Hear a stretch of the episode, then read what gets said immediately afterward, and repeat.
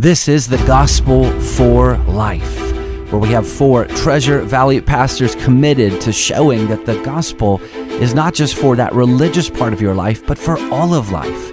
You never graduate from the gospel. Around the table today is Russell Herman, pastor at Cloverdale United Reformed Church, Jonathan Van Hugen from Dayspring United Reformed Church, Vinny Hankey from Valley Life Community Church, and Ryan Hemphill from Treasure Valley Reformed Presbyterian Church. To catch earlier broadcasts, just search The Gospel for Life wherever you subscribe. To find out more about this ministry and about our annual conference, go to reformationboise.com. Welcome back to the Gospel for Life. As always, we enjoy starting our days with you, and hopefully, we are engaging with. I did have a listener come up to me last week and say to me, I believe I am your 11th listener. um, and he said, I didn't realize that you guys had a, a podcast. He said, I just assumed that you were on the radio, but didn't know that um, you actually had a podcast to go with it. So if you go into the App Store and, and search for The Gospel for Life, you should be able to find our show and, and put that on your phone or computer or whatever device you're, you're listening in and through, and you can catch up on previous episodes. Then you're not have to be glued to your radio at eight o'clock when we we air, and then you can just listen at your leisure. I informed this gentleman that I'm pretty confident he's not our 11th listener because my guess is that we have offended somebody along the way and we're probably not in double digits, but it's hard to know. Hard to know. If you do have feedback or questions or comments that you would like to send to us, you can send them to our relatively new email, the gospel for life idaho at gmail.com. And if you have topics, questions that you would like us to talk about on the air, we would love to have that type of feedback. Today and the next little while, we are going to be dealing with a topic of doubt and deconstruction. So, there is a doubt that deals with assurance of faith, whether I actually do possess eternal life or not. That is not necessarily the category we're in t- for this particular um, series. Important questions to ask and answer, um, and maybe we'll do a shows on that in the future. But we're really dealing with just the struggles of faith, where where you think it, things are, are true, but you you're not always confident. Um, questions niggle um, in the back of your mind with regard to some of the things about Christianity or, or faith and the the religious position that you hold. We're dealing with those type of concerns. There's big time people that over the years you hear deconstruct that they quote unquote were Christians and then all of a sudden have come out and said, Nope, I no longer believe that to be true. I'm not a Christian. I'm not an atheist, but I'm not a not a Christian. Probably most of you are familiar with Abraham Piper, the son of of John Piper, who came out a couple years ago. Um, Joshua Harris. My guess is that many listeners have read or referenced some of his works. I kissed dating goodbye, and I can't even remember some of the rest of what he wrote. But they've both come out and said, you know what? I'm not. I'm not sure I believe it anymore. You want to listen to just the saddest interview, um, listen to Joshua Harris talk about deconstructing. Hmm. You you just feel bad for him. Hmm. He he seems lost. He doesn't hmm. even like some of the questions that he's asked. He didn't really anticipate, hmm. and it's like he didn't have a real answer for him. And so it, it's a sad sad story. But how do they end up there? And maybe where we want to start is just with some definitions what does deconstructing even mean? It begins with just kind of pulling apart your faith. You're, you're re-examining things that you've long held believe. You might be even begin with the question, why do I believe this? And then uh, is it just because you've been told these things and accepted them, or have you really done the, the, the, hard work of working through your convictions? And for, for some folks, that that process uh, leads them out of those convictions. Does it have to end up in atheism?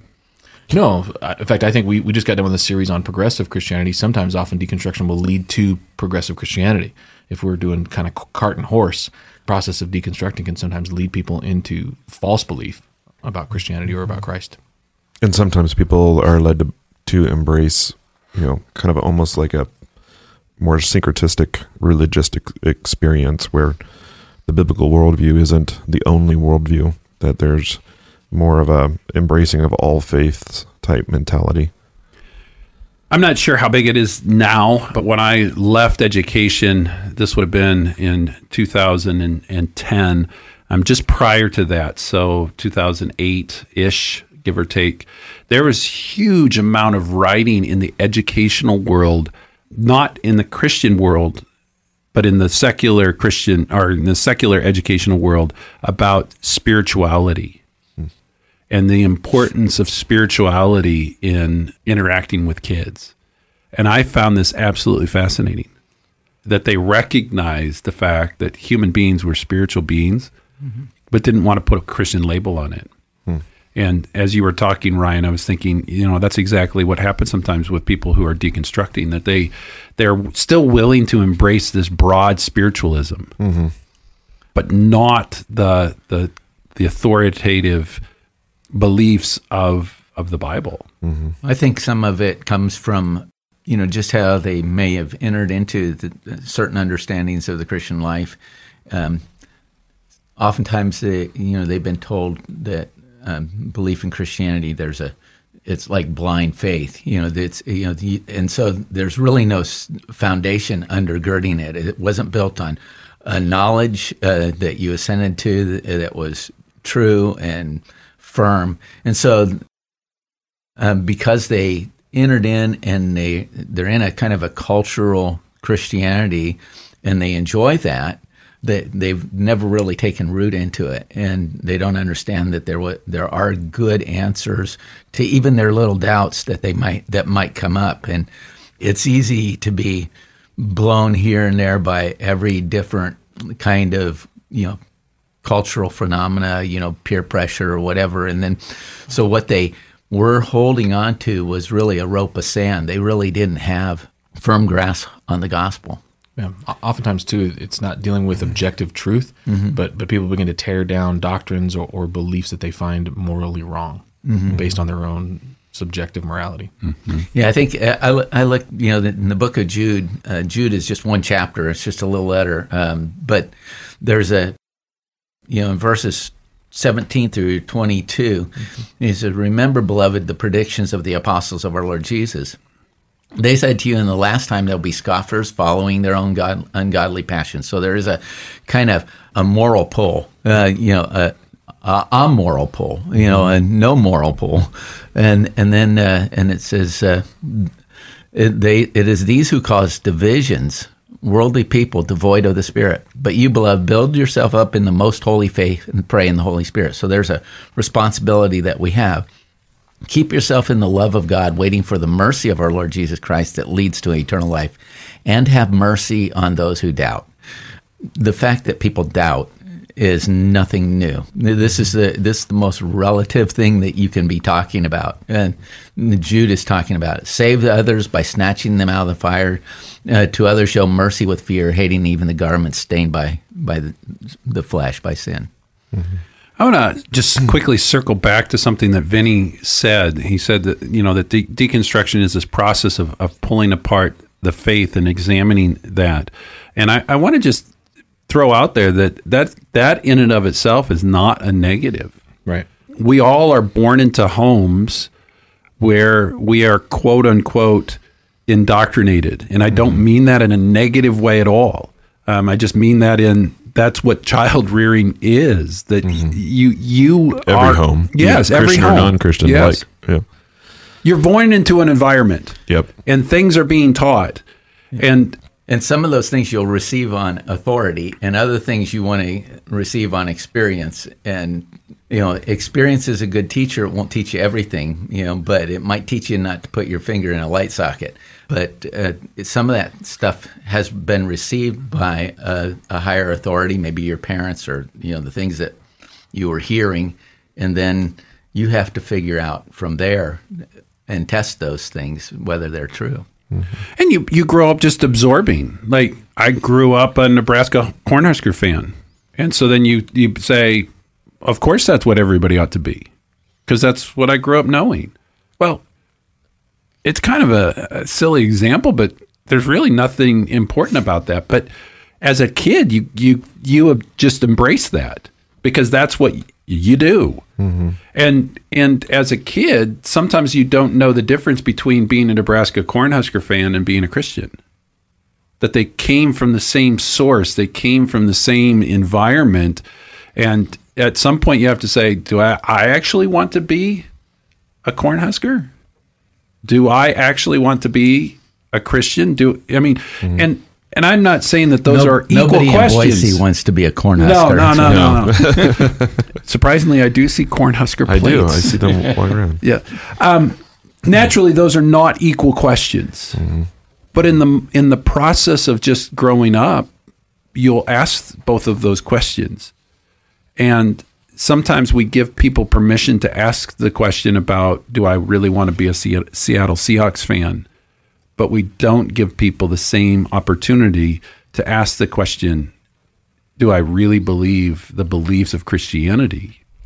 And I think it goes to where you get your sources. You know, as you're having those mm-hmm. questions, are you going to look at sources that are antagonistic to Christianity, or are you going to go to sources that have a long-standing history of providing, you know, biblical truth and helping us understand and work through these questions? And I think sometimes with deconstruction, you're there. There's a repulsion against truth claims uh, much like you know Vinny said, it leads to progressive Christianity, where if you make these truth claims, well, how can you make that claim? Everybody's on this spiritual journey, then we're all seeking answers. We don't all have them.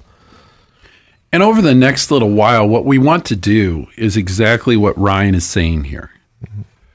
There are there are actually kind of correct ways to deconstruct, if you will, and there are negative ways. There are appropriate ways to ask questions, to to seek answers. Christianity is a religion of truth.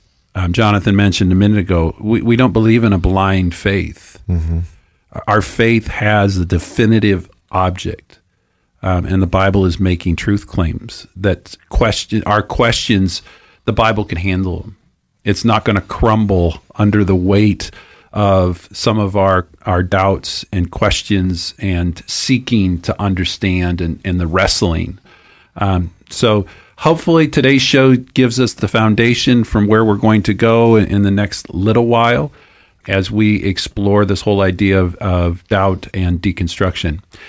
For the last little bit, we want to just shift gears slightly. We are super excited about the upcoming conference in the end of September, September 22nd and- and 23rd. Now that I say those dates out loud, I'm beginning to think that they're not the right dates. They are the right dates. Oh, good. Yep. And we are having two speakers.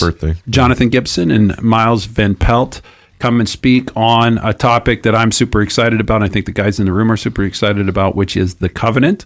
Um, we've been fleshing out titles. Jonathan, your, your latest one is I will be your God. yes, which is a theme that permeates all of Scripture. Um, it's really the bedrock of our faith that we are the people of God. That God And, has and God has initiated a covenant with us. You know, So He's the first one that speaks in that. He says, I will be your God. And that's what's so um, warm and wonderful about it. Well, you've been listening to the Gospel for Life. We'll see you next time.